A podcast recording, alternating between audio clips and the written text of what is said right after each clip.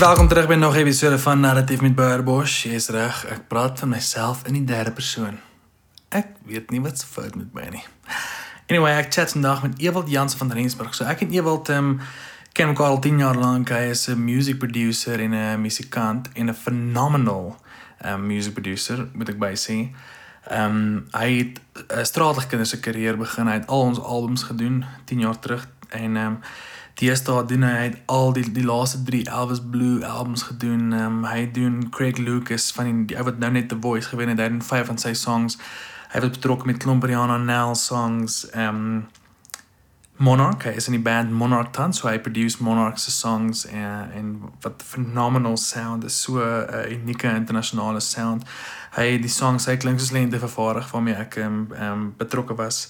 En is 'n magdom Majozi, hy was betrokke met Majausie se album en Majausie se nuwe musiek. En Trésor is 'n amazing Suid-Afrikaanse kunstenaar wat Ewald ook betrokke is met sy goeie so pretty much is Ewald net 'n fenomeen in musiek. So ons het 'n lekker gesprek gehad oor my en sy storie en hoe ons saam kind of in Potch begin musiek maak het en hoe ons saam by die kerk gewerk het. Hoe ons saam moes uitfigure hoe werk musiek en hoe maak jy van musiek 'n loopbaan. En ja, so die gesprek was flippend lekker om 'n bietjie 'n trip down memory lane te vat en net ons bietjie storie te revisit. Maar ook om te hoor waarmee hy vandag besig is en ja, hoe hy musiek benader in 'n tyd waar pop elke dag verander en genres bestaan nie meer nie en alles is maar net alles gaan oor songs en die vlietendheid van iTunes en om streaming om by te bly met streaming binne al die klatter. So ja, ek hoop jy gaan hierdie gesprek geniet. Dit was vir my amazing. So ja, hier kom dit nou. Ewald Janse van Rensburg.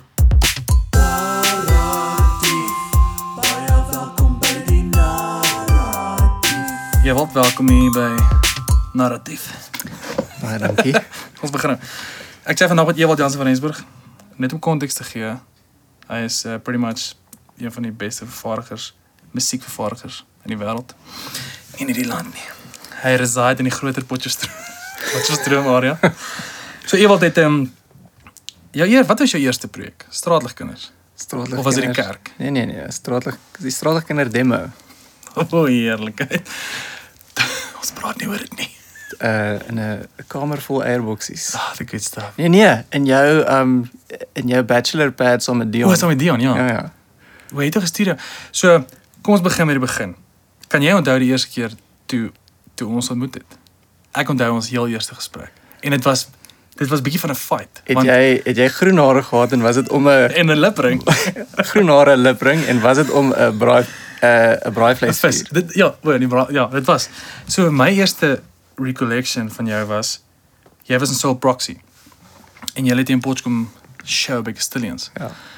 Toe so 'n braai by Franswa Esterhuizen. En toe het ons hierdie gesprek oor want ek is soos like full on kerklaity, ek het in die kerk gewerk ja. en jy is in die bedryf en ek is soos ek soek jou lewe, maar ek soek dit anders en ek was soos jy kan ook like 'n Christen wees in die musiekbedryf en jy was net soos dis onmoontlik. Maar jy het dit nie so gesê nie. Maar die hele gesprek was soos mens kan dit doen en jy sê soos buddy, ek is in die bedryf, trust my. Dis baie moeilik is wat jy dink. Ja, ek sou nie voorgee asof ek presies die inhoud van die gesprek kan onthou nie, maar seker 'n bietjie van 'n geveg. Maar ek dink wat great was is ek was nie in die bedryf nie, so ek was net soos ek kom uit my naïewe jy was op pad in, ek was op pad uit. ja. Net soos jy jou rockstars skoene ophang. As ek sê, ek gaan hulle aantrek vir 'n rukkie. Kan ek hulle leen? Die hang 'n paar straatligkinders skoene. So wat ek onthou is jy was in Soul Proxy vir 'n hele rukkie, 2 jaar, 3 jaar. Ja, nou. Toe besluit jy 3 jaar. Kon nie quits. Yes. Kan jy onthou hoekom? Was maar net want daai tyd was die bedryf baie anders. Dit was baie anders. Ek weet ek het musiek geswat direk na skool en wat het die bels, gitaar, keyboard of like theory. Ja, dit was 'n so algemene musiekdiploma tipe van ding. En ek kan onthou ons het jy het seker performance donderdag gehad. Oh, nice. So, showcase. So is 'n tipe van 'n showcase en van ons vriende het 'n band daar gehad wat dit gedoen het vir die actual performances ensemble op donderdag en toe jy weet dan nooi hulle nou mense om om dit te kom beoordeel en vir jou raad te gee en sulke goeters. En toe het ek kan onthou Peter Lacey en Brian O'Shea wat op daai stadium Masketeer gehad, exactly. Die record, ja. Hulle het toe nou ingekom die donderdag en na ons performance kom chat hulle met ons en hulle soos nee, ons wil iets met julle doen, ons wil julle sign. So toe is ons basically direk uit die musiekskool uitgesign. En, living the dream, dis kind of... Living the dream. Jy lees van hierdie goed met jou favorite rockband, en dan gebeurt mee. Ja, en ons is op pad om, jy weet, fame en fortune, die hele ding. Cedar kom Suid-Afrika toe daai Desember, vir die heel eerste keer. Hulle is toe gesign, jy weet, so 2 jaar terug, whatever, Wind Up Records. En hulle kom toe terug Suid-Afrika toe. En Piet, hulle sê, cool, ons gaan hulle support. So ons is toe sommer dadelik, jy weet, en op daai stadium in jou lewe, jy is 19 en jy sien het, jy weet jou favorite band wat oorsee gesign is en hier gaan het nou. Jy is volgende. Jy is volgende, exactly. En dit was toen basically die hoogtepunt eindelijk van die hele band, was die Desemberse tour en daarna, as het maar standaard Suid-Afrikaanse... Want jy het vir Cedar gejamd toe hy weer kom toer het. Ja. Met Amy Lee. Yes. Van Evanescence. Tweede hoogtepunt. Sy was op my, by my 21st geweest. Sy is een beetje van, is iets om op je CV te zetten. Nostalgia. Die Christian band, wat toen nie een Christian band was. Ja. Wat op Koenboekers raken was en toen nooit weer nie. Ja, so dit is eindelijk toen maar die einde van die band. Ons het die album opgeneem en daarna het ek gesien, dit is eindelijk maar een beetje van een stretch in oor die algemeen om te dink. Om music voltijds te doen? Om music voltijds te doen, ja. Dit is my gevoel op die stadium dat ons al die opportunities gekry het en dit is net nie sustainable raar. Ja. So toe is ek met die existentiële krisis, is ek Potch toe. So, na die beloofde land? Na die beloofde land, waar ons gemeenskaplike vriend gehad het, Franswa Esterhuizen. En te werk is altyd, ons altyd vir die kerk kan, maar wacht eers, voor al hierdie goed gehad. Yes. Jouw eerste rockconcert was op 13. Toen gaan kyk jy, Van Halen. Nee, weet jy gaan kyk? Ek het so'n story gehoor. Is Dave Leppard. Oh, Dave Leppard. Hoe lyk daai gesprek met jou ouers? Hey ma, ek gaan Dave Leppard kyk. Ek kan nie onthou nie. Ek dink die enigste rede hoekom dit gebeur het is, ek het saam met maaikies, saam met 'n maaikie. Op daardie stadium is dis nog 'n maaikies. Vriende? So 13 is vriende. Vir die luisteraars van die millennials, maaikies is vriende. Ek sê pa van 'n 3-jarige, so is die maaikies. Ek hoor jou. Ja, so hulle, sy male was fans gewees. Hulle het na die concert toe gegaan, so ek het op die rug van daai negotiation, het gehappen. Jy het die beter man na weggestap. Ja. So was het toe, I think, soos, I'm a word, dis wat ek met my lewe wil doen? En waar was dit? Kaapstad? Was in die Kaap. Ja, so nou meer, dit is die heel eerste keer dat ek live musos sien. Ja. Dit was nie... Buiten aan jou kerkband, seker. Nee, enige kerk, dit is... Ja. Die kerkband was dan nie so san op die oorlog. Drome was sonde in die kerk. So dit is die eerste keer dat ek enigszins musicians live gesien het, en dit was obviously mind-blowing. Dit is die malse ding om daar te staan, en die crazy sound, en om te dink mense... is verantwoordelik vir daai, jy weet, om daai crazy... Die gevoel te skip. Ja.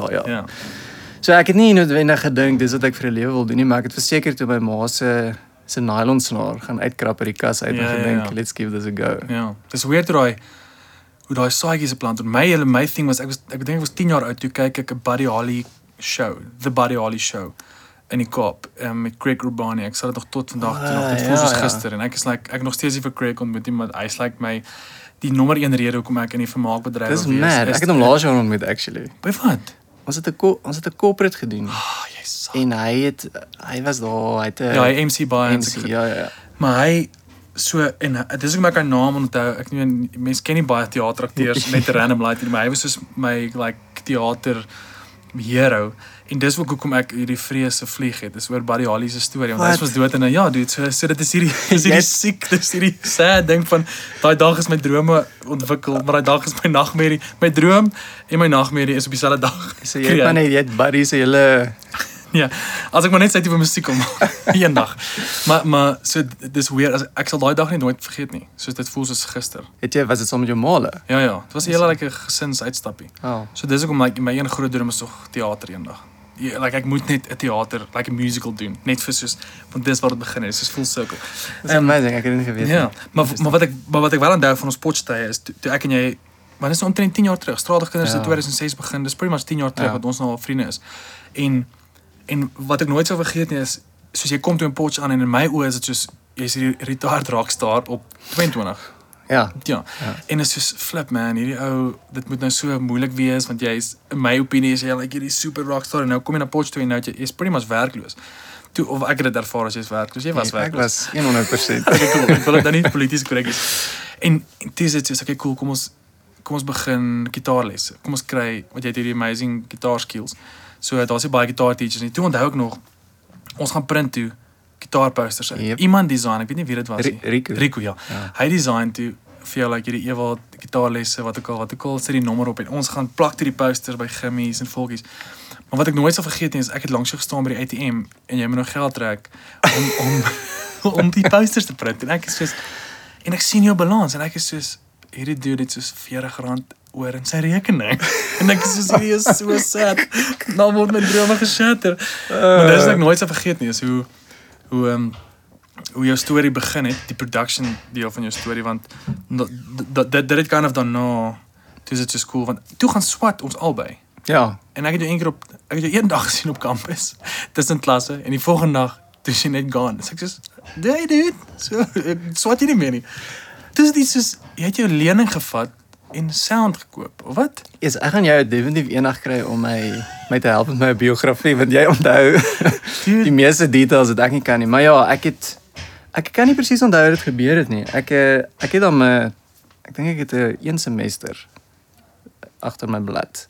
Regte. Met die regte ding. En ek kan onthou daar was 'n stadium wat ek gedink het, okay, cool, dit gaan goed en ek like het, maar wil ek heeltemal by hierdie baie afstap, want as jy hier afstap en jy... Ja, dit is een careers life decision. En ek het net... ek kan nie, dit het redelijk organisch begin. Diezelfde vriend van ons, Franswa, het na my toe gekom met hierdie idee, jy weet, om 'n studio te begin en hy dink al lang daaraan. So hy het my, jy weet, hy was my besigheidspartner en hy het my so half hierdie saakjie geplan dat ons dit kan doen en so half die geld gegee vir dit en ek het, toe dink ek, cool, kom ons, jy weet, jy is 20 en jy dink rarig nie in terme van aftree. Ja, niks te verloor ook nie, want jy het niks te verloor nie. Exactly. Jy het letterlijk niks. Ja, en dis het gebeur het, maar jy het verseker baie meer details as het ek. Ja, maar dit is sommer, die rede hoekom ek meer van die detail het, soos ek like die geskiedenis van 'n ou se storie. En omdat ek vir die luisteraars op buiten, daar word gebou hier buiten. Dis nie subtitles, dis nie translation op die podcast. Is omdat die rede hoekom ek kan doen wat ek doen vandag, is jy een van die grootste rolspelers in dit, meaning, jy het Straatligkinders se eerste album rekord, want ek dink jy het by my en Dion geplan, jy het my net daar kom plak, met jou, jy vat jou studielening, jy skop op, yes. Jy vat jou studielening, en jy koop toe 2 speakers en 'n software, Pro Tools, wat was dit? Ja. Die meest entry-level. En jy neek toe net daar rond in die huis in terme van record bietjie goed. Ja, ek kort toe 'n plek om my goed op te stel. Om groot te gaan. Ja, en jy sê, hey, ek het ons het die eetkamertafel. Ja, hy doen. Eetkamerstudio's. En toe onthou ek net, jy begin toe. En toe, ek dink die eerste ding was die kerk het vir jou gevra. Ek dink Retief het vir jou gevra, jy moet iets rekord vir hulle nie. Of ja, daar was verseker, ek het hulle met een of ander jingle of... En toe happen Straatligkinders, want ek en jy het eers ook by die kerk betrokke geraak. Ja. Ons was by die 7-ups, dit was die graad 7's. So ek en Ewald was tegnies graad 7 dominees vir graad 7 kinders. Korrek. Daar hoor ek jou loop aan. En toe begin Straatligkinders, en toe is dit soos, okay, hier's 'n band, so waar die koor, toe is dit kind of like die obvious choice, want almal in die Straatligkinders was sulke huge fans van Saul Proxy. En van jou, so jy het dit vooraan aan jou kant gehad. So, was die plan like, cool, ek gaan nou produce?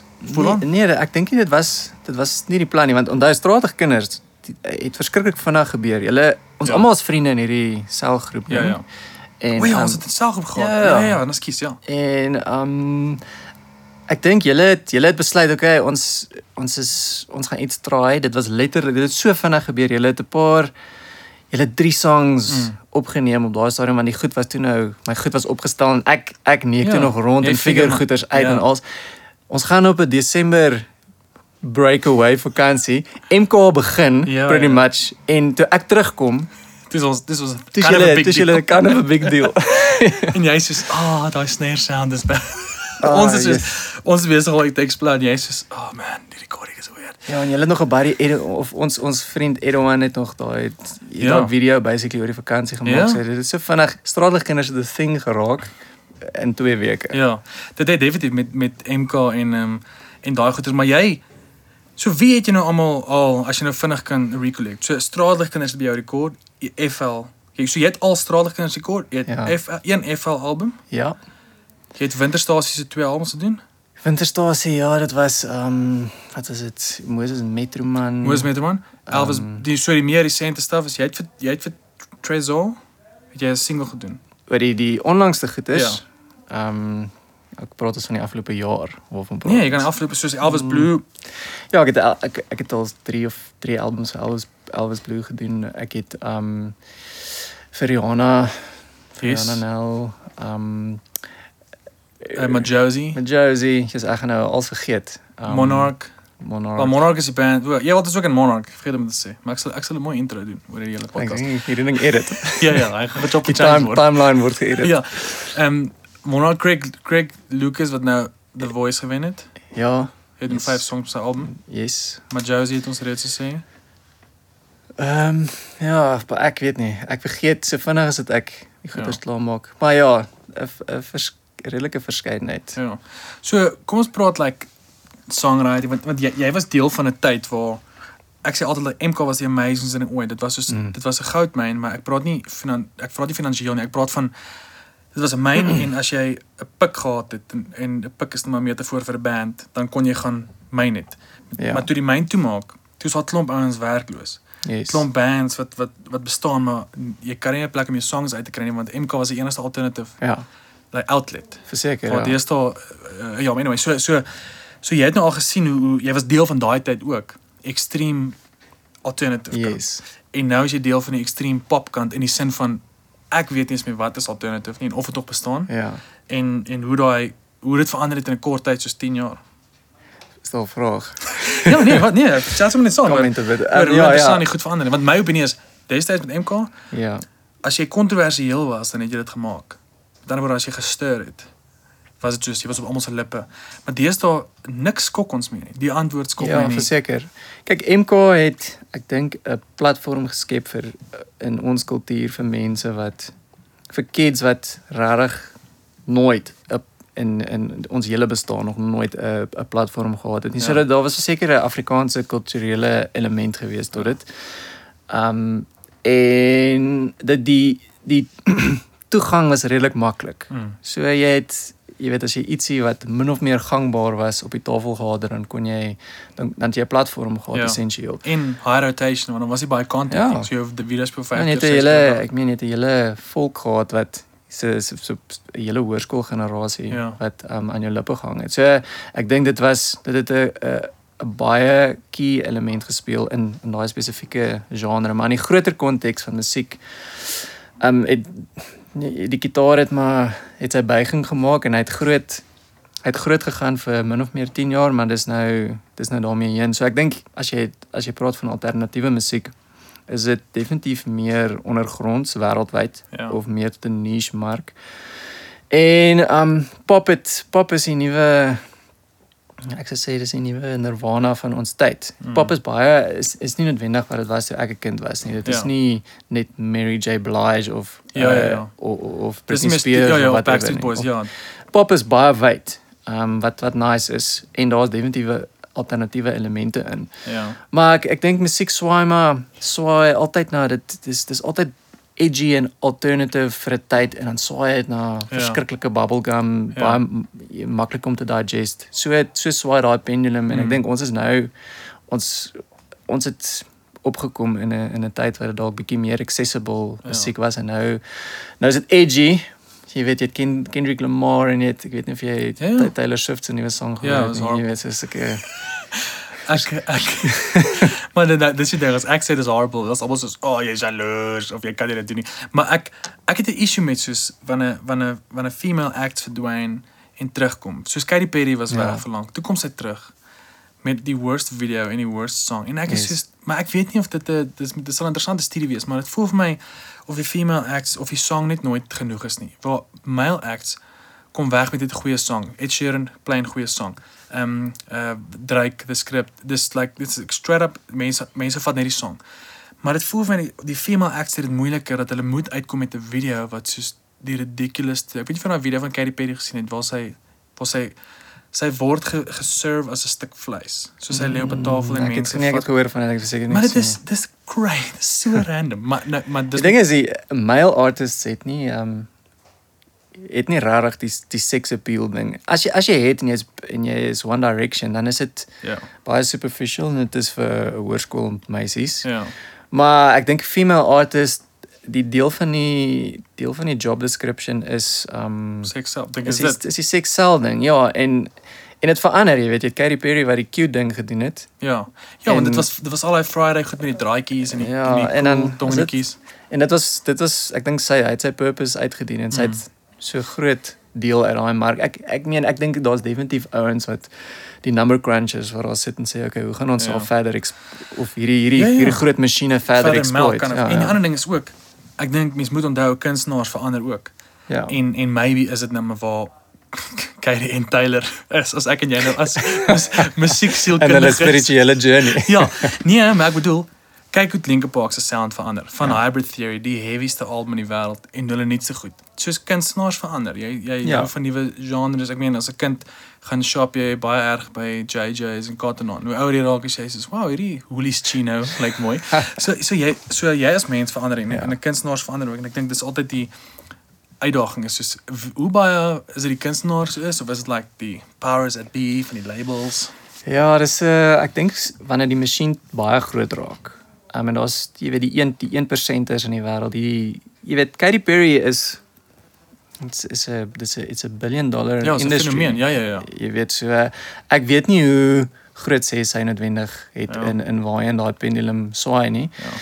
Maar ek sal die benefit of the doubt gee. Ja. Dit is vir my onwaarskynlik op die ding dat iemand meer edgy en meer sexual net raak omdat hy ouer is en omdat hy dit explore in sy lewe, maar dit is sekerlik 'n moontlikheid. Ja, ek dink ons het ek dink die local bedryf is so ver verwyderd van die internasionale American model in terme van hoe baie daar vir kunstenaars kan of gesê word jy moet dit doen. Ek dink ek het daai 30 Seconds to Mars dokumentary gekyk hoe hulle net geen die label het soos miljoene rande voorgeskiet en gaan hy is hulle miljoene, maar hulle gaan nou slaves wees vir soos hulle gaan verseker jy weet wanneer baie groot geld betrokke is dan word die pond vleis geëis van jou.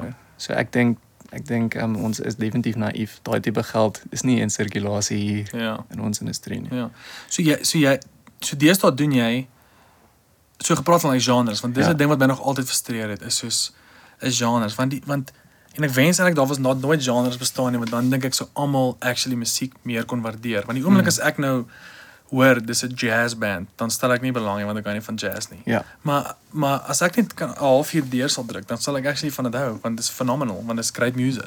So labels was nog altyd vir my so 'n ding van en dit skep hierdie kliks en snobiste onder mekaar want dit is soos ons in straatligkinders aan die gang was ons soos al die pop ouens is lame met hulle backtracks en jy was so freaking judgmental, maar dis omdat daai narratief van soos al my rockbands was soos teen die stelsel. Ja. En ek dink in moderne tye is musiek jy kan nie die twee skei van mekaar pop culture en musiek. En musiek. Musiek speel 'n groot die twee voer mekaar. So en dis waar genres inkom. Jy weet seker in die 90's was dit grunge. Ja. En dit was die hele popculture het rondom dit ja, jou Coca-Cola top 40 was 30 rockbands en 10 boybands. Ja. Dit was nie meer rockbands op die chart nie. Ja, maar dit is, jy weet, as die popculture daai, soos wat jy sê, die daai narrative gepush het, dan sou het verseker dit gewees het. Ja. So ver as wat pop gaan, gaan daai twee goed altyd hand in hand loop, dink ek. Maar ja, ek voel met die manier hoe ons musiek consume deesdae is die die genre of die sterk grense tussen genres is bietjie besig om te op te los. Ja. Ja. Want jy het jou iTunes playlist en daarso is 100 songs op van wye verskeidenheid genres en almal verbruik musiek so.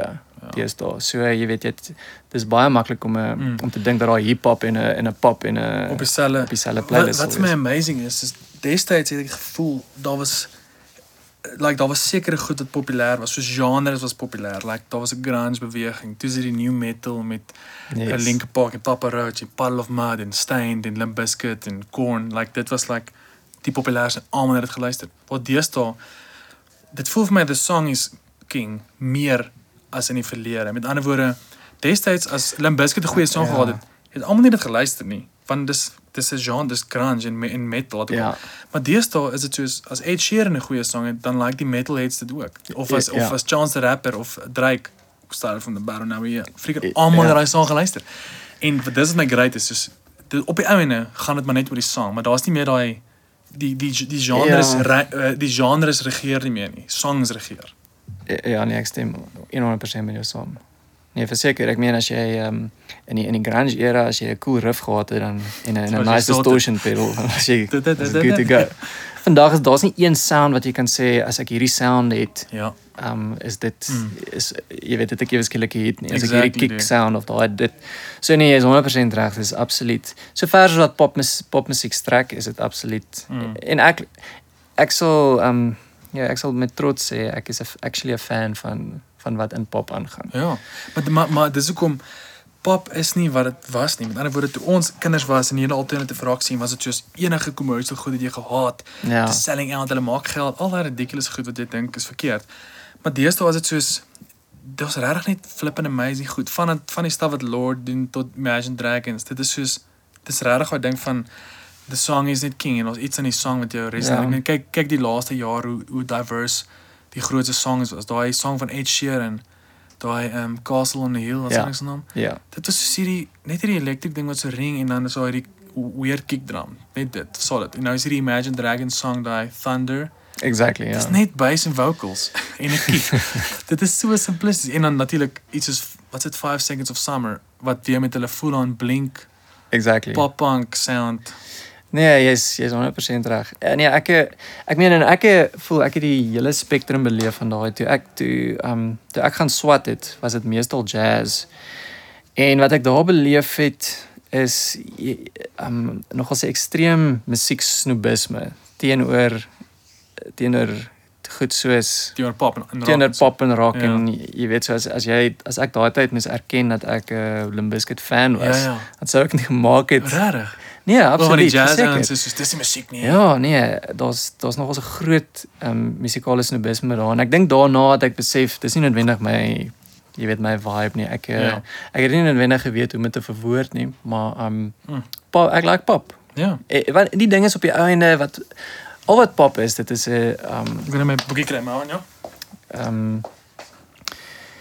Dis 'n manier om emosies wat 'n groot klomp mense gelyktydig beleef te exploit. Ja. Dis 'n en dis cool. Ek dink dit bring dit unify idees en mense en generasies. En dis my cool. Jy weet daar's definitief nice goed aan om hierdie crazy jazz, bebop, fusion na te luister. Jy kan dit waardeer, maar jy waardeer dit soos wat jy 'n trapeze artist waardeer wat in 'n sirkus. Nice goed. Jy weet sy stuff doen versus 'n gimnas, jy weet wat waar almal dit kan waardeer. Ja. Tipe van ding. So ja. Hoekom dink jy was dit? Ek weet nie of jy so was nie, maar toe ons jonger was dit soos jy doen hierdie vir die geld nie en om geld te maak is nie evil nie, maar dit was soos mense gedink jy is 'n sellout as jy begin geld maak of as jy 'n song op die radio het. Ek weet nie of dit ooit 'n narratief was in jou denke nie, maar vir ons was dit soos nee. Al die pop-ons het so baie geld maak, is sell-outs en dis nie puristies in terme van music nie. Waar denk jy daarvan nog kom? Dit het my so lang terughou met die denke van, dit is oké om geld te maak met musiek, want dit is my werk. Dit is oké, en dit klink nou asof ek soos huis by die see het. Ja. Maar ek praat van, net om vol aan jou salaris te verdien was so 'n weird konsep en jy het so gevoel, nee, maar jy doen dit vir die music. Weet jy wat ooit 'n thing by jou was nie? Ek dink nie dit het 'n te groot rol in my gespeel nie. Oor die algemeen dink ek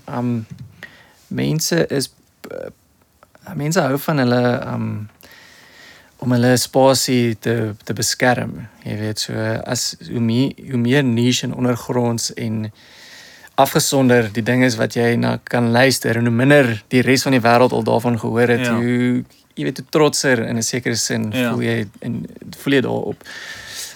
So ek weet nie, ek dink die oomblik wanneer ek te veel mense van iets hou, dan voel jy dit is jy weet, dit is nie meer so spesiaal. Ek het dit ervaar met Kings of Leon, want Kings of Leon was like lank 'n band en hulle het amazing musiek uitgebring. Toe drop hy Sex on Fire song. Toe is dit soos die grootste sokkie treffer. Almal wat 'n Afrikaner is of wat 'n boer is of like mense wat nie Kings of Leon ken nie, ken Sex on Fire. Toe explode hulle. Toe is hierdie weird ding van die helfte van die fans is dis sellouts. Maar meanwhile, as jy 'n musikant is, jy maak dit musiek want jy wil musiek maak. Jy sit nie nou en gaan, hoe kan ek nou die mark breek? Want jy weet nooit. En op die ou einde daar bestaan 'n persepsie dat as jy eenvoudige in aanhalingstekens musiek maak wat 'n klomp mense aanhang, dat dit maklik is. Dat dit is 'n maklike ding om te doen. Dit is jy weet jy dit is die moeilikste. Dis met die rekenaar, jy weet, julle ouens is al met die rekenaars besig en met die jy weet asof jy 'n paar knoppies druk en daar val die ding in plek. Maar om 'n song te skryf met 3 chords wat 'n enkele emosie kommunikeer wat 'n klomp mense by aanklank vind, is die heel moeilikste ding vir my in elk geval. So ek voel dis waar ek my bevrediging kry, nie noodwendig om die komplekste gitaarsolo te kan speel nie. En ek meen dit staan elke ou vry om, jy weet, daar's dalk mense wat dit geniet en dan dis ook fyn. Ja. Maar ek dink ek deel jou frustrasie verseker. Ja. Ek weet nie wat dit was nie. Soos ek het nie hierdie soos ek is nou glad nie, ek so glad hier in die stelle liga as ouens soos Frans of Kik en so nie, maar toe Straatligkinders kan of eers verby is en ek doen dans as Lisa. Toe was dit hierdie crazy ding van soos jy's 'n sellout en dis nie asof dans as Lisa die grootste band in die land geraak het nie. Maar iets aan die siege van luisteraars was nog altyd so interessant en maar ek kan dit sê want ek is ook 'n luisteraar. So ek sit met hierdie selfe judgement want ek ervaar het ek na my favorite ouens gegooi, wat gaan nou is hulle skielik, nou speel hulle by hierdie corporate events, maar meanwhile, verstaan, jy het my deur hierdie moeilike tyd gehelp. So ek was altyd gefassineer met hoe erg onder luisteraars daar hierdie kliks was. Ja. Maar onder musikante is dit net soos, almal het respek vir mekaar en almal wil maar net musiek maak. Nee, verseker. En ek dink daai idee dat jy het 'n sekere, jy was nou die Straatligkinders en jy het jy weet, julle was hierdie punk wat, ek weet nie hoe beskryf julle self nie, maar punk rock, whatever, en julle het gestaan vir sekere, julle het 'n sekere boodskap uitgedraai, en nou, dat die mode gedraai het, nou probeer jy coin uit 'n nuwe, jy weet, dis amper daai mindset, so jy probeer maklik, op 'n maklike manier probeer en geld maak. So ek dink dis maar valse persepsies van hoe dinge eintlik werk, want dit is nie die geval nie. Ja. Dis baie moeilik om maklik geld te maak uit musiek uit. Maak nie saak wat se styl jy. Ja, dis altyd die crazieste is, soos mense gaan maklik na daai selling out argument met kunstenaars, soos wat ek gedoen het baie. Maar dan is dit soos, jy het nie 'n idee van die realiteite van hoe dit werk en hoe moeilik dit is en hoe baie mense betrokke is in 'n band en dis nie net. Maar die great ding van musiek is, en ek sê altyd, die voordeel van om musiek te maak is, jy sit met 'n produk, met ander woorde songs, wat altyd in aanvraag gaan wees. Soos melk of brood. Dit is soos 'n ding, mense siel het musiek nodig, soos wat jou liggaam proteïene nodig het. En so jy sit dadelik met 'n produk wat nooit uit fashion uit gaan gaan nie. Ja. Jy moet net kan of jou produk kan of aanhou reinvent.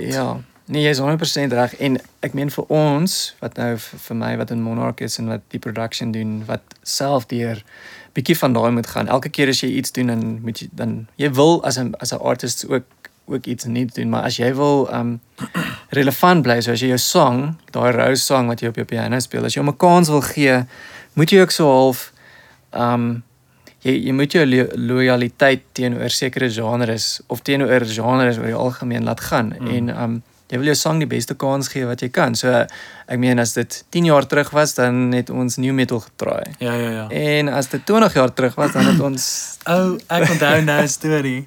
Julle het actually 'n paar genres probeer. Julle het nog geen naam gehad nie. Ja. Maar jy en Eugene is die vocalist van Monark en die ander skrywer saam met Ewald. Ek onthou dit, ons het 'n action sokker gespeel en na die match, toe kom hy na my en sê, "Dude, kom luister gou, ons nuwe goed wat ek en Ewald gedoen het." Nou luister ek en sê ek sê, "Ja, serieus nogal, dis nogal 80s." En daaroor van production keuses, maar electronic, sorry, ja, nie soos rock and roll 80s nie. En ek sê toe net reg het vir Eugene, ek sê, "Dude, met jou vocal, hierdie pas nie met jou vocal nie. Jy sit met die beste vocal in die land. Die musiek komplimenteer nie dit nie," maar ek was soos, maar nou drink ek terug, en sê ek soos, yes, dis nie asof ek hierdie super suksesvolle muzikant met hierdie, ek sê nie die label wat al 10 artists gemaakt of breek nie, ek was maar net soos, voel oneerlik.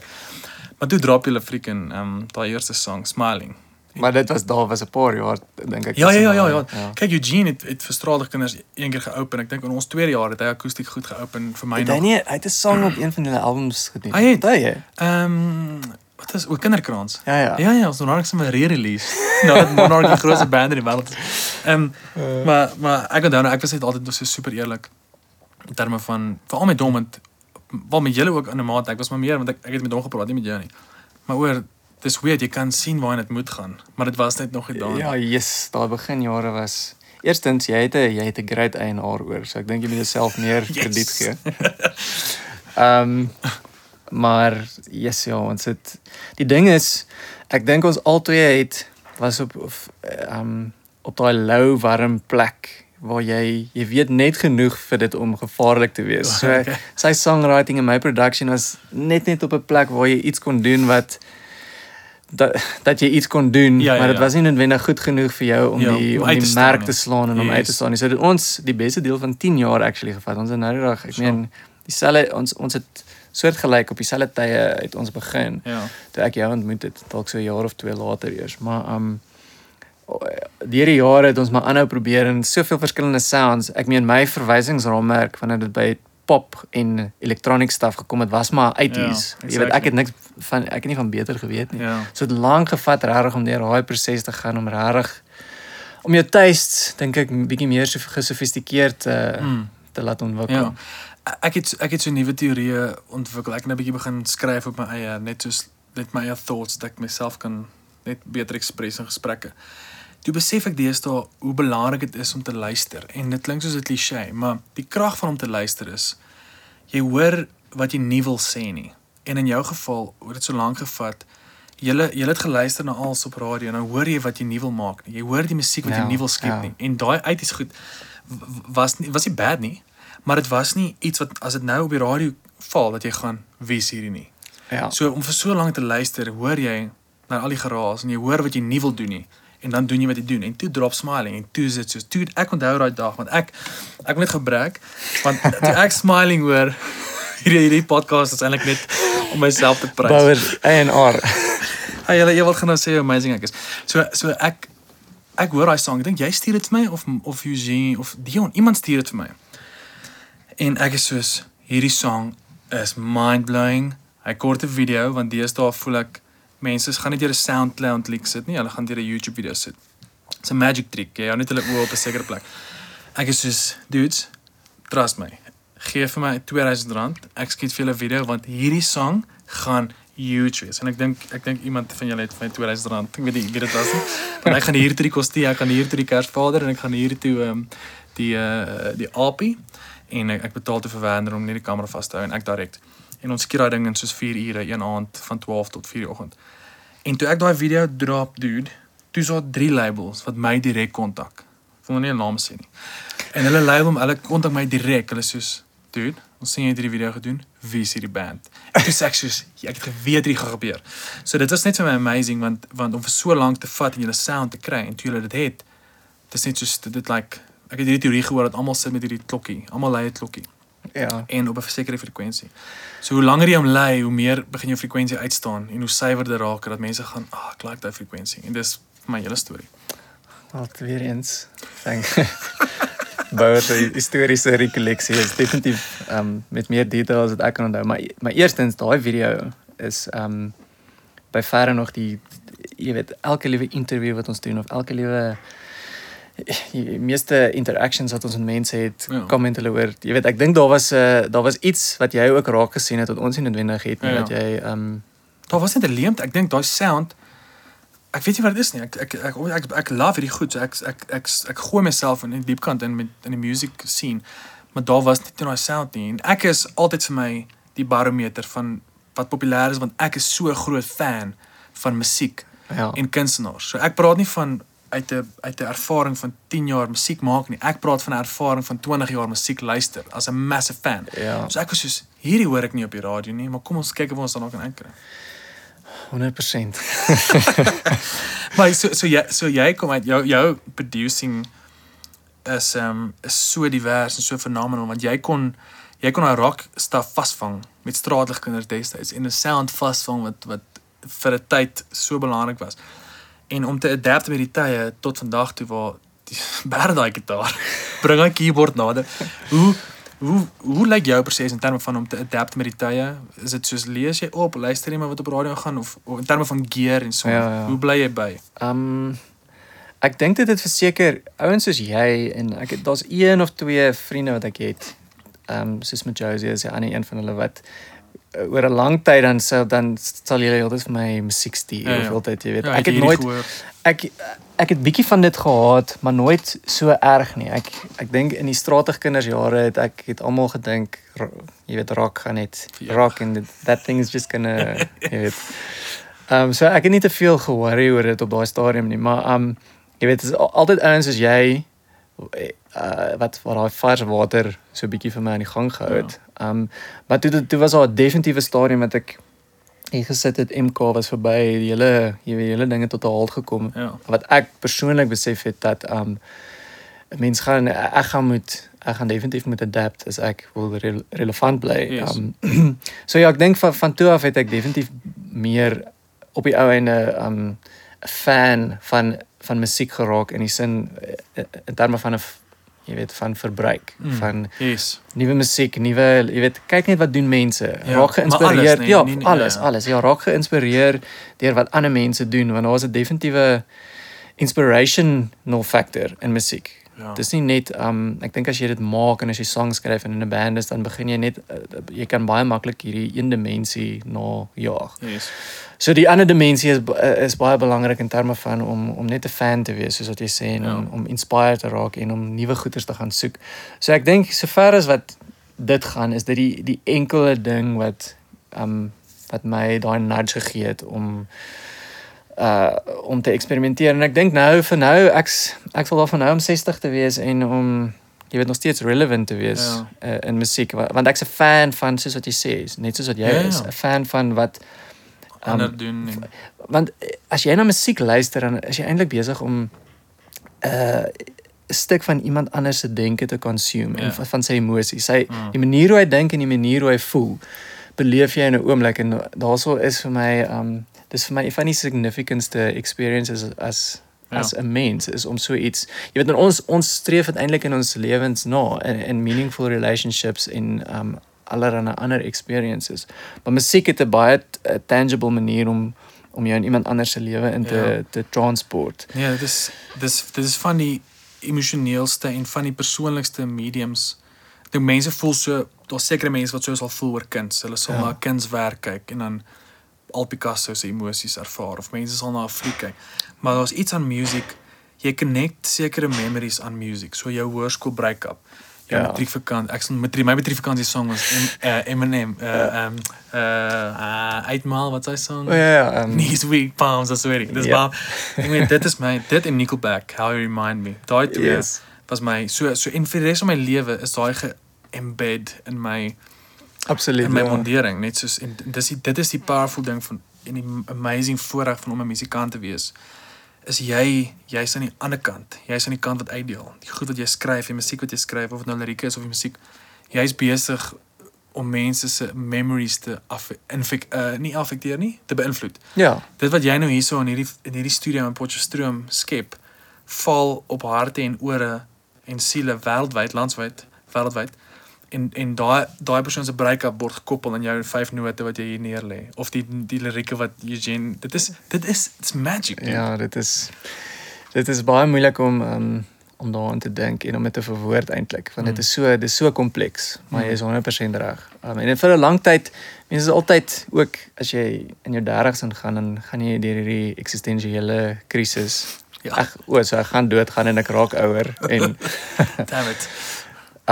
En rondom daai tyd het ek baie gewonder oor, jy weet, jou doel op aarde, en is, jy weet, hier, ek is net besig om songs te maak, so wat is eintlik die punt agter dit als, maar dit wat jy nou net verwoord, dit is absoluut my conclusion, en daar is definitief 'n waarde wat mens toevoeg tot consciousness, as ons nou baie esoteries mag raak op jou podcast.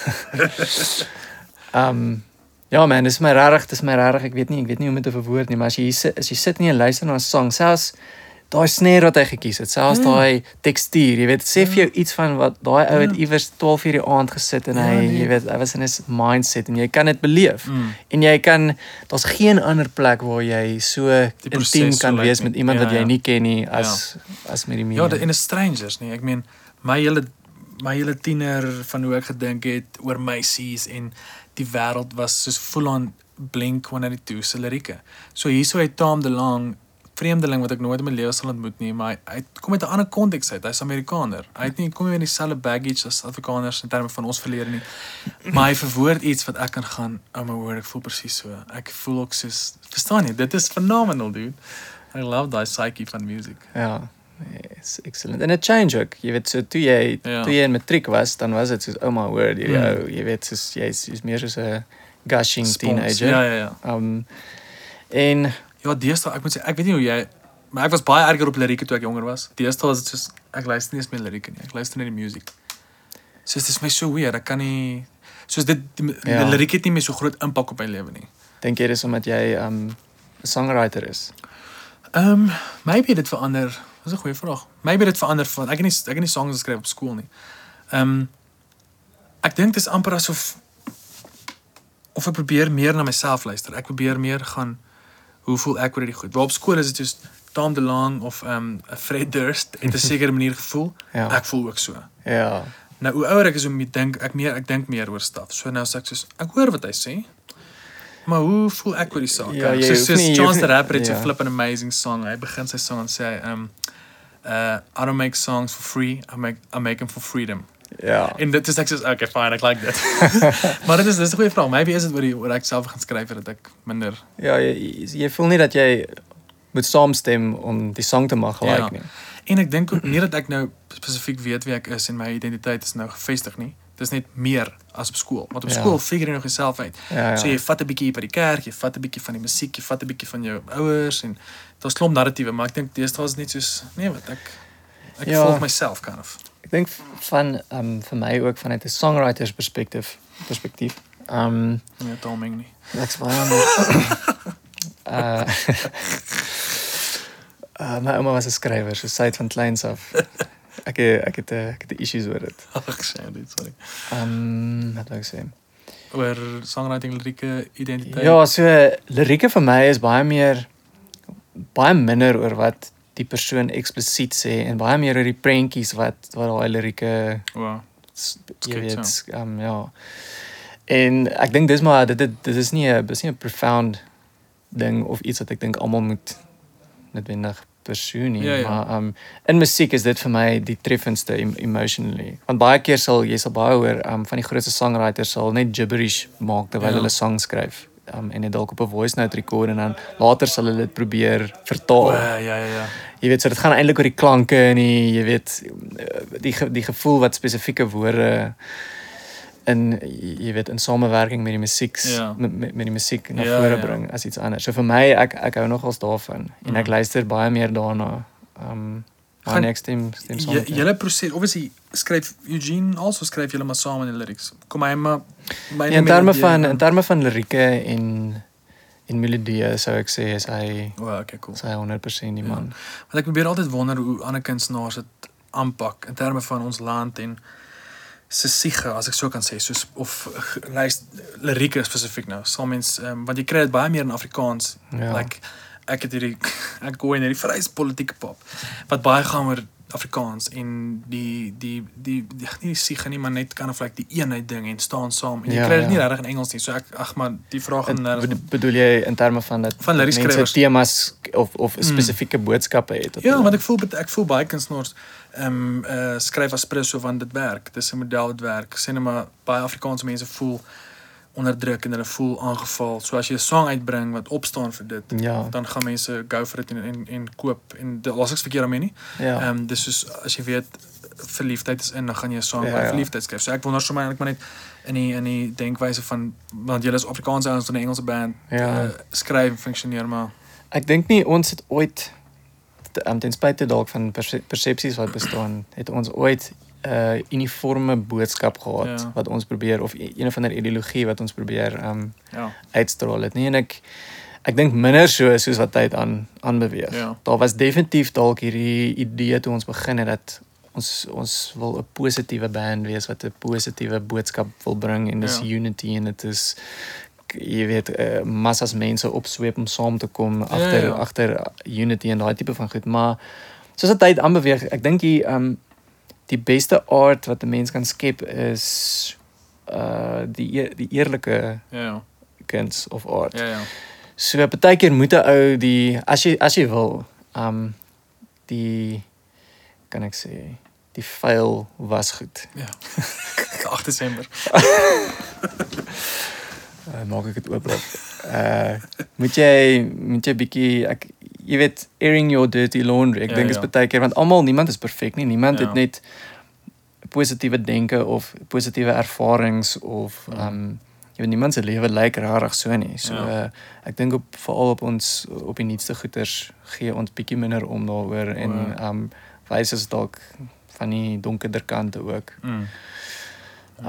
Maar ja, ek hou persoonlik nie daarvan, ook ek weet nie hoe jy voel nie, maar as jy nog na 'n band of 'n artist luister wat jy altyd hierdie een agenda of ideologie of nie dat ek 'n probleem het met die ideologie nie, maar dit voel vir my jy het minder om mee te connect, want daar's jy begin later die idee te kry dat dit vervaardig is. Ja, ek verstaan. Ja. Fabricated, ja. Weet jy al hoeveel nummer 1 singles jy al vervaardig het? Ek praat daarvan tussen al jou like Afrikaanse, Engelse pop rock. Ek weet nie. Hoekom tel jy? Ek gaan met jou vrou sê wat hierdie goed neerskryf. Want jy het al so stuff het nooit gechart back in the day. So Straatligkinders het op kampstasies en so nommer 1 en so gaan. So jy het definitief redelike paar dae. Maar Suiklingslente was pretty much my grootste liedjie van my solo loopbaan, en jy het dit vervaardig. So jy het in my opinie het jy daai 'n average song kom hier aan by jou en 'n hit stappie uit. Dis soos 'n graad 1 laaitie stap in en 'n Navy Seal stappie uit. Wow. So ek weet nie het jy so obviously ek wil nie resepte gesels nie, want elke song is anders, maar hoe benader jy maar net eerstens die song? So seker goed wat jy net ek weet nie wat my vraag is. My vraag is dat jy het 'n skill, jy is Roger Federer. Jy kan 'n kus hou slaan sonder dat dit voorstel was om 'n kus te wees. So dit is 'n moeilike vraag. Daar's twee dinge waarna ek aan dink. Die eerste ding is vir my, ek sal altyd probeer so songwriting en production is geskiedkundig nie noodwendig dieselfde ding nie. In die ou dae het jy 'n band gehad, die Beatles, hulle het ingekom, en iemand soos ek se rol was om 'n mic op te gooi en om hulle so akuraat as moontlik op te neem, en daar gaan. Maar in die tyd waarin ons leef het die twee baie een geraak. So ek sal begin met dit. So bands en artists het nie noodwendig die skills om in te kom en te sê, jy weet, hulle het 'n song, hulle het 'n rowwe idee, hulle het hulle het 'n vers en 'n chorus. Hulle het 'n rowwe prentjie van wat die song kan wees. So die eerste ding wat ek van hou om te doen is om na daai rou song te kyk en te kyk watter dele spring uit en wat jy weet watter dele is stiek is bruikbaar kind of. Ja, nee, nie is bruikbaar nie, jy weet soos waar voel ek 'n emosionele reaction. Wat hoek jou? Ja, exactly. Hoek, ja. En dan probeer ek dit op by elke avenue exploit so ver as wat ek kan. En soos dat ek soos wat die jare aanbeweeg ook om van goed net ons van die ander staf ontslae te raak. So dit ek sê dis die een ding en die ander ding is om letterlik om net aan te hou totdat dit reg voel. En mense leer met tyd wat voel reg jy leer, want jy moet soos wat jy nou gesê het, jy weet jy moet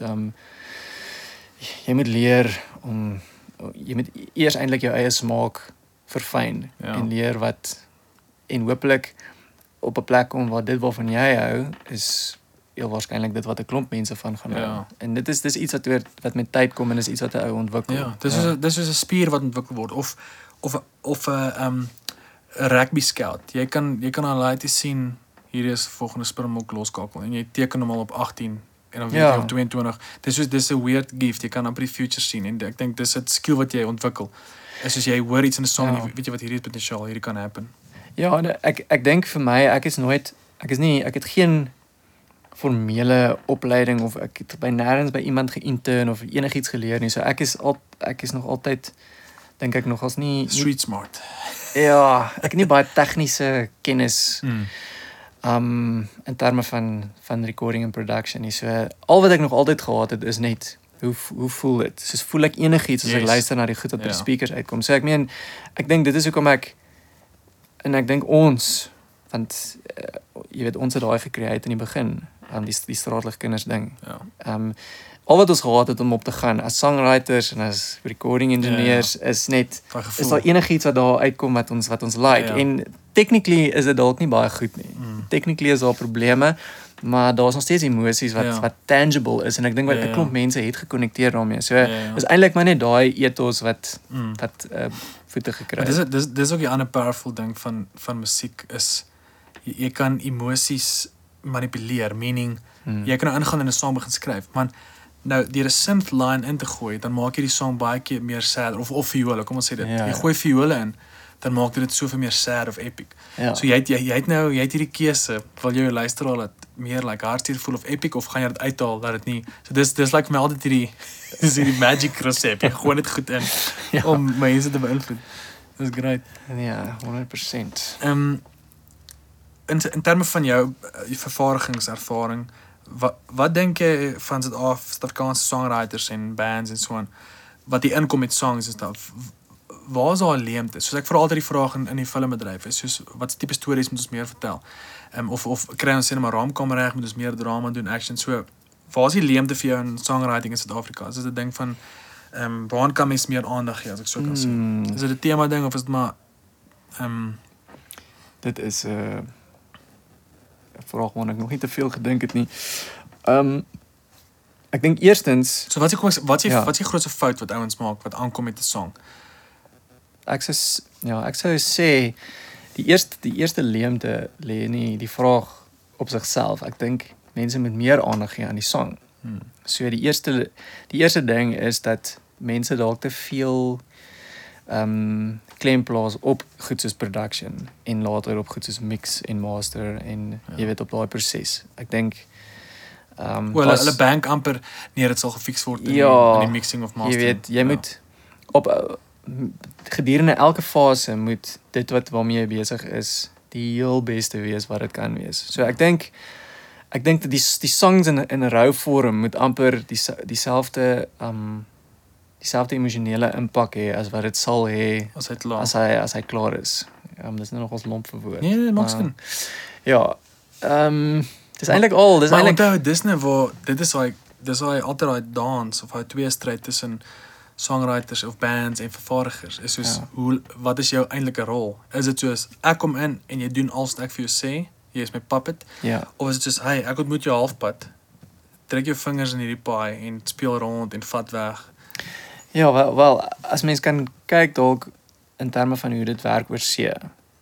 As jy na die groot producers Max Martin en daai ouens kyk, dan alles is daai hele proses is een ding. So die production begin dalk by 'n beat en maar nie 2 minute later nie is iemand al reeds besig om aan lyrical idees te dink of melodieë en so begin daai idees saam te vorm en ek dink ons het die proses is baie ver verwyder van mekaar. So ouens sal songs sal eers geskryf word en dan moet jy productions bo op dit probeer plak of andersom. Die song word heeltemal klaar gemaak en dan moet iemand vinnig inkom en probeer om lyrics oor dit te doen, maar ek dink oorsee veral as ou na die top spelers kyk dan daai twee elemente groei saam en ek dink dit is verseker iets wat ons kan try. Dit is net baie moeilik want ons het net die geld en die tyd en jy weet daar's 'n paar praktiese goed is. Ja. En Max Martin het 6 minions onder hom wat almal top ervarings is. Hoe maklik het dit vir jou geraak om eerlik te wees met kunstenaars? Want met ons was dit maklik as ons met 'n crap idee aankom, want ons is vriende. So jy kon makliker gaan, hierdie is lame, skip dit, ons gaan eerder hierdie doen.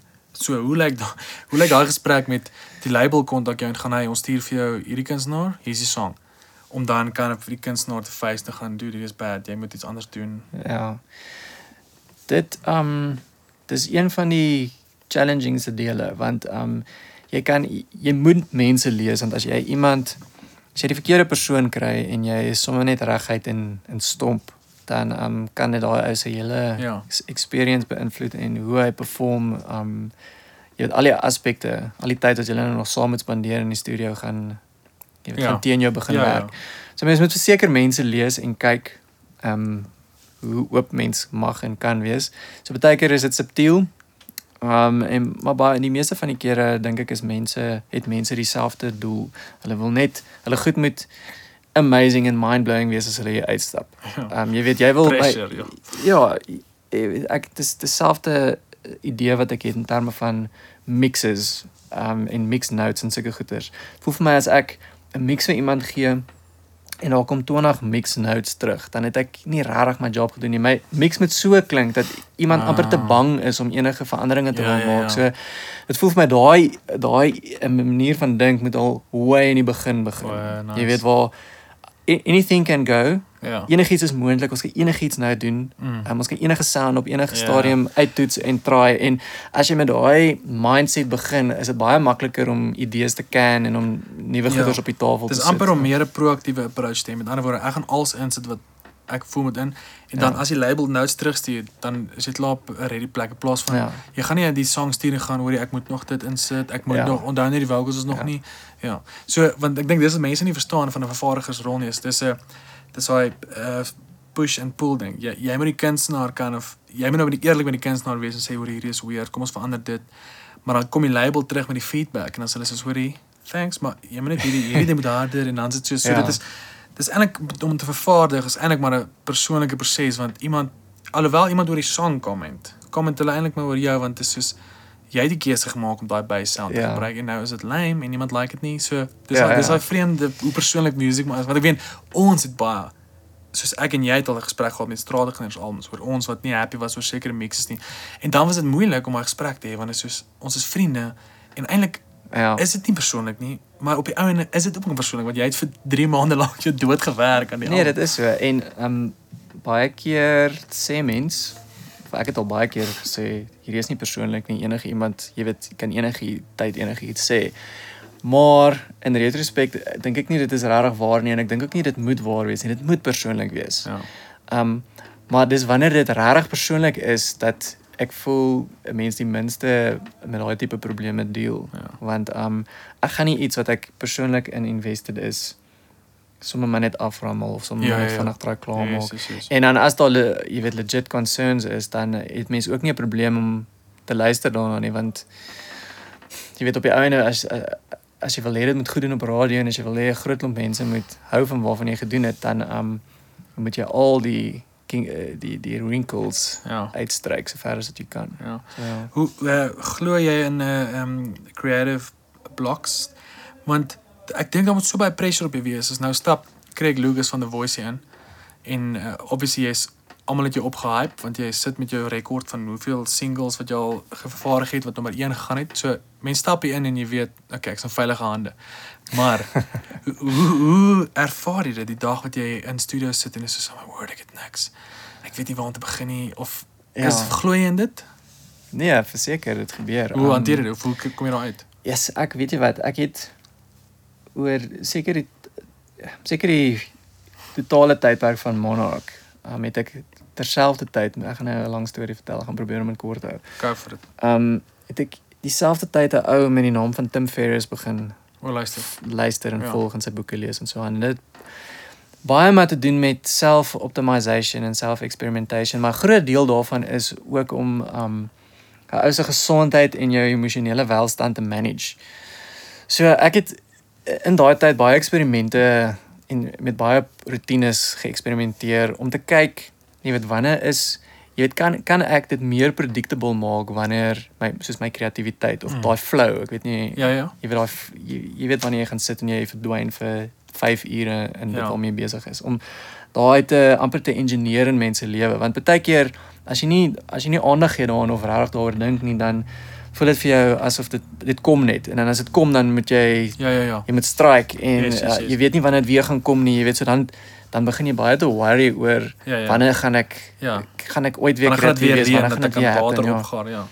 So die laaste 2 jaar of vandat ons eerste album gedoen het, kon ek met redelike akkuraatheid agterkom die tye wanneer jy weet of ek kon die flow bietjie meer engineer in my lewe. En dit is nou 'n ander gesprek oor hoe mense dit doen en wat mens kan doen.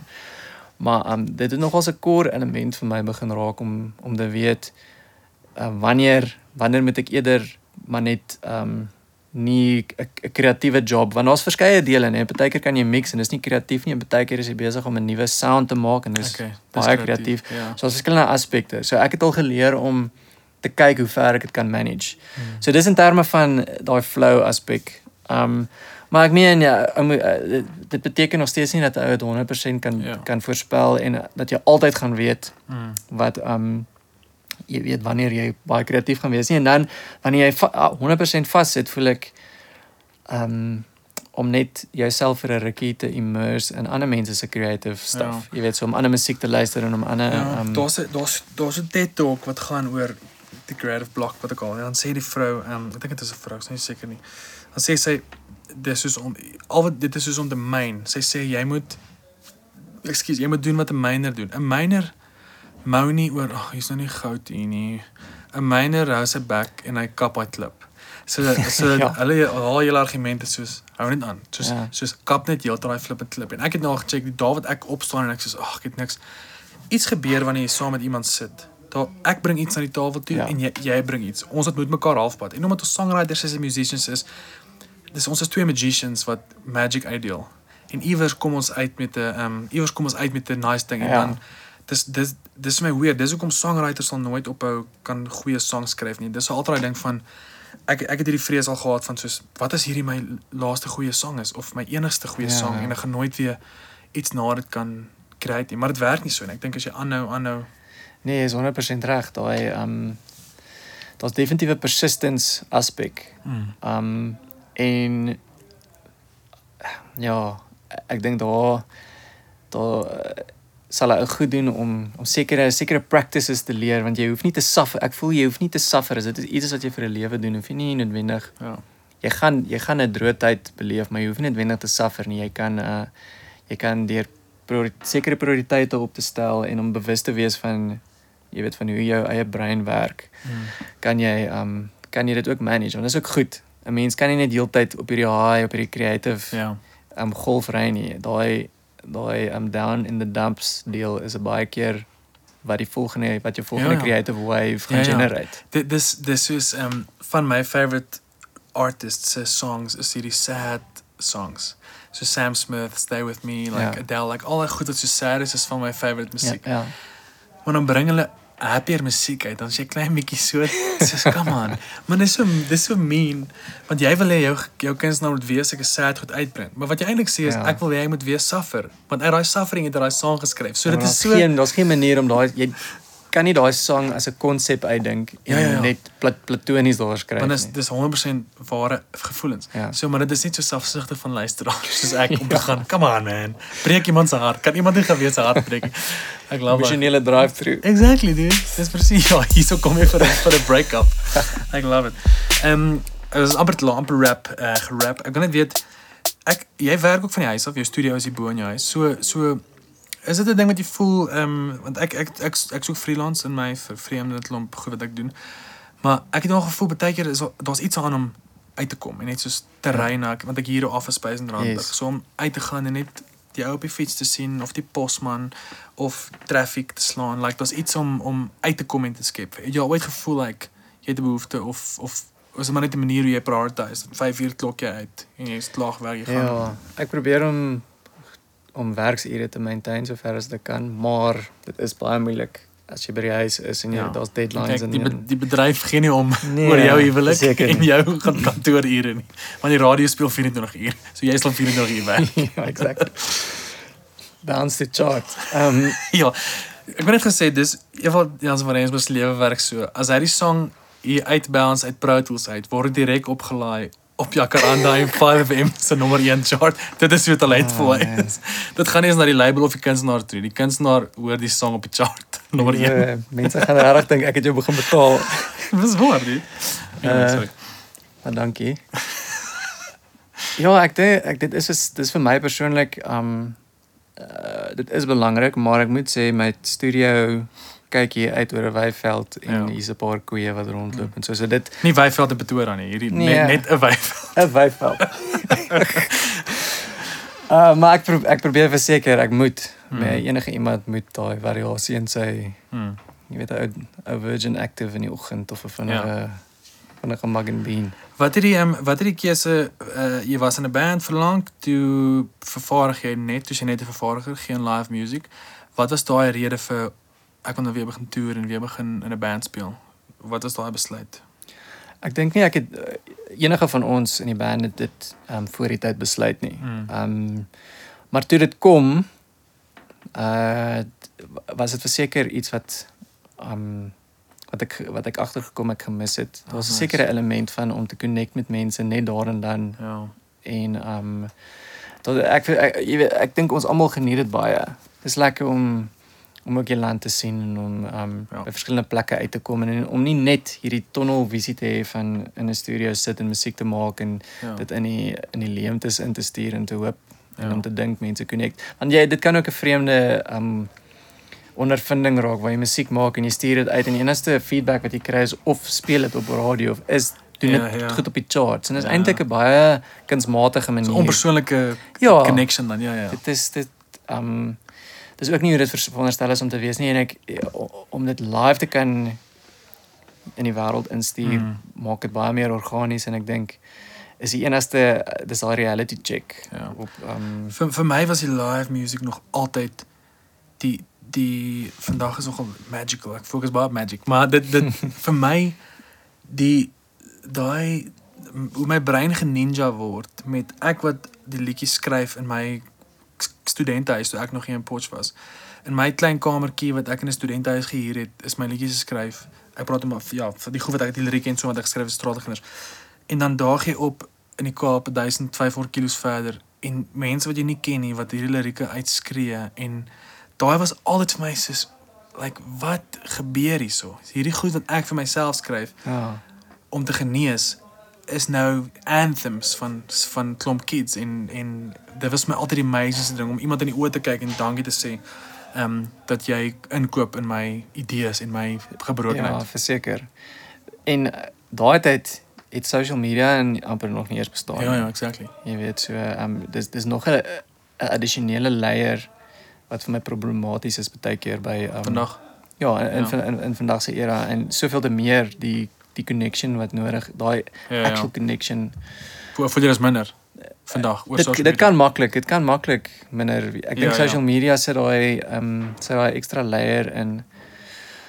En dis maar net nog 'n manier om score te hou vir hulle baie keer van dit waarmee jy besig is. Jy weet hoeveel keer is hierdie gelike of wat kom die mense nou of wat. Ja, dis nie ons baseer nie die sukses meer op menslike emosies nie, dit word nou gebaseer op sulke stats wat Facebook vir jou uitgooi. Sou jy sê as vervaardiger en musikant dat jy ook skep om te genees, like jy create om dis ek sê altyd ek skryf om te genees of om te oorleef emosioneel. So jy sê jou proses is ook 'n stuk van want dit klink nou soos 'n heavy sielkundige vraag, almal se issues, maar bedoel net is daar 'n stuk healing in wat jy doen vir jouself? Ek dink so alhoewel dus ek is bang om enigiets te sê want ek het nog nie regtig so baie daar gedink nie. Ja. Maar ja, jy kan maar net jou persoonlike ervaring. Ek dink tog so. Daar is ek weet nie soveel healing as wat dit net 'n behoefte is. Dit voel vir my dis 'n behoefte soos wat om te eet. Soos 'n krap, ja, dis of soos om te eet of om te slaap. Ja. Wat as dit opgeborrel bly dan sou ek definitief genesing nodig gehad het. Ja. Ja, is in daai sin uitlaatlik. In daai sin is dit absoluut dit. Ja.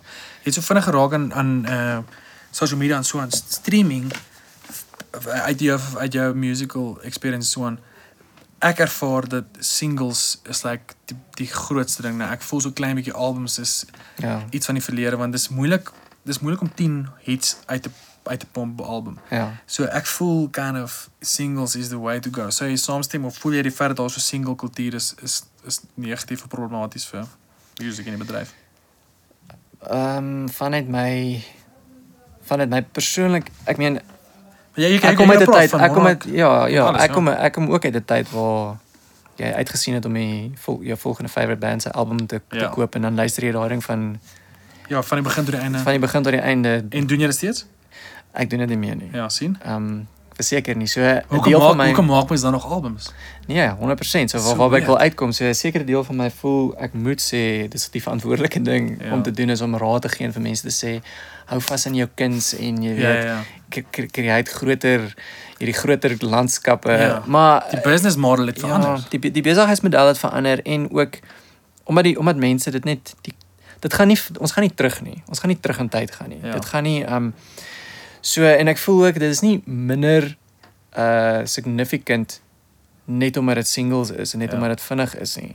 Dit is maar net 'n manier van verbruik. Dis 'n ander manier. So exactly. Ek voel ons moet dit help nie jy probeer veg teen daardie masjien nie en ek dink dit kan net so significant wees, maar ja, ek dink ons gaan terug in tyd nie en dis verseker minder produktief vanuit 'n tyd en 'n resources oogpunt om albums te maak. Ja, vir my is dit en alhoewel ek aanhou albums maak, gaan ek myself so contradict.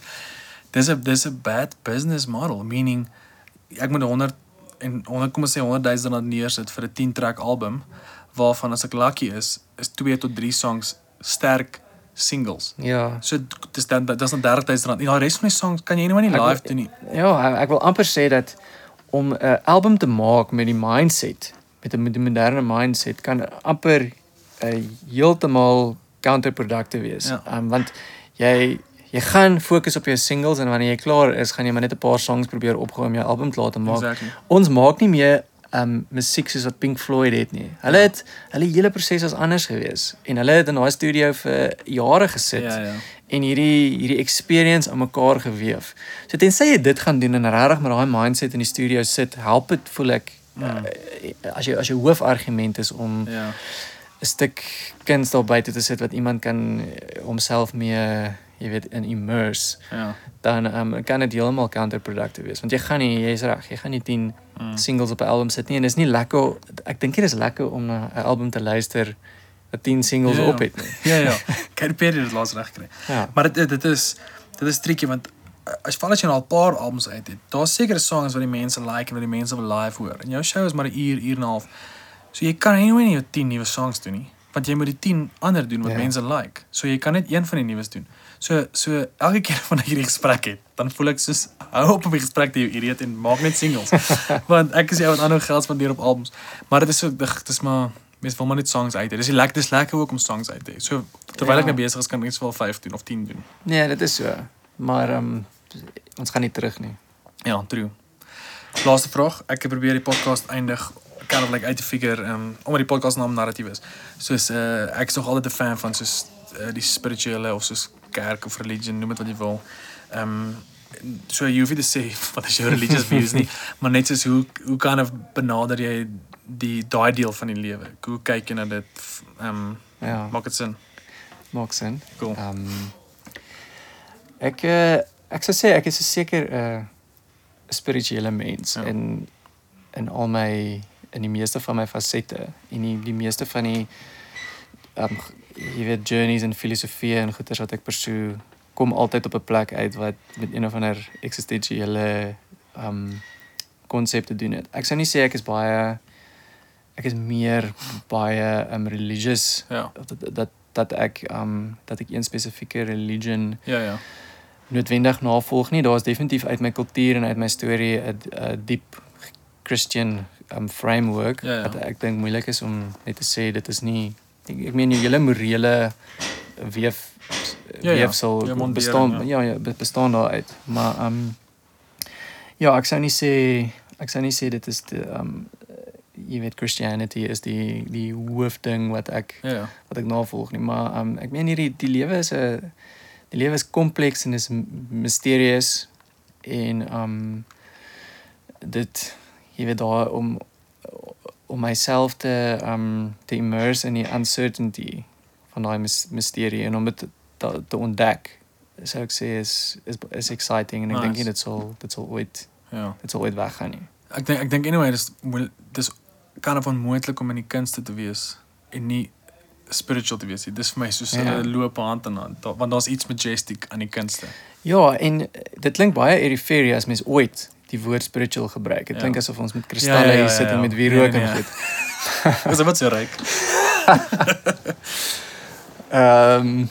Maar dis eintlik net dit. Maar dis al die goed. Dis al die goed dat ons net nie kan verduidelik nie. En dis so baie. Yeah. En maybe raak om 'n mens te wees eendag in die toekoms so boring dat ons alles uitgefigure het dat daar nie meer so iets is. Dat daar nie meer mystery is nie, maar ek dink nie vir so lank as ons hier is sal daar mystery wees. Yeah. En dis vir my dis wat dit exciting maak om in die oggend op te staan en om jy weet hoe boring is dit om op te staan en om alles is weet alles is uitgefigure uit, al die antwoorde, ek verstaan hoe goed werk. Ek verstaan presies wat met my gaan gebeur as ek doodgaan en daar's nie room vir surprise nie, daar's ook nie daar's nie spasie vir om te groei of iets.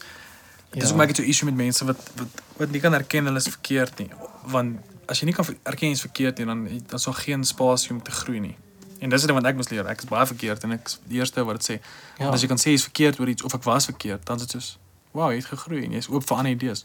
Verseker, ja, dit is 'n eerie manier om eintlik ek wil nie sê die scientific method nie, maar om jy weet dis wat dit is. As jy eendag gedink het die aarde is plat en iemand kom die volgende dag na jou en sê dit is rond, dan eersens moet jy kan erken jy's verkeerd, anders is dit 'n probleem. Ja. Maar daar's definitief iets spiritual in dit vir my. Ja. In daai mindset. Ja, dude. So, ja, dis awesome. Maar dankie vir jou tyd. Ek waardeer dit baie, man, en dankie maar weer eens. Ons sien mekaar anyway maar gereeld. So maar net jy het maar 'n massive rol gespeel in die feit dat ek musiek voltyds kan doen en die feit dat jy in die diepkant ingespring het destyds het gemaak dat ek nou kan swem. Verstaan jy? Wow, man, thanks. Maar ek dis absoluut dit gaan na die ander kant toe. Ek dink ons hele ek sal eendag in die ouer huis sit en dink, soos my ons hele paadjie het saam begin. Ja. En ek dink ons het so op mekaar afgesmeer. Al was dit vir 'n klein tyd dat ons nogals intense tyd saam spandeer het, maar dit was jy weet, dis daai course determining tyd in 'n mens se lewe. Ja. En so ek kan presies dieselfde sê van jou. Ja, dit aan, dude, jy maak jy's pretty much ek sê altyd op Instagram met die hashtag potchpop. En dis jy, want jy is die grootste pop wat uit Potchefstroom kom, is jy. Wel die enigste, pretty much. Maar Rudolf en Frank julle ook, maar hulle het meer raakstaf. Ja. Maar ons sal op die volgende podcast weer die ander twee producer fenomene van Potchefstroom. Anyway, lekker dag, dude. Thanks, man.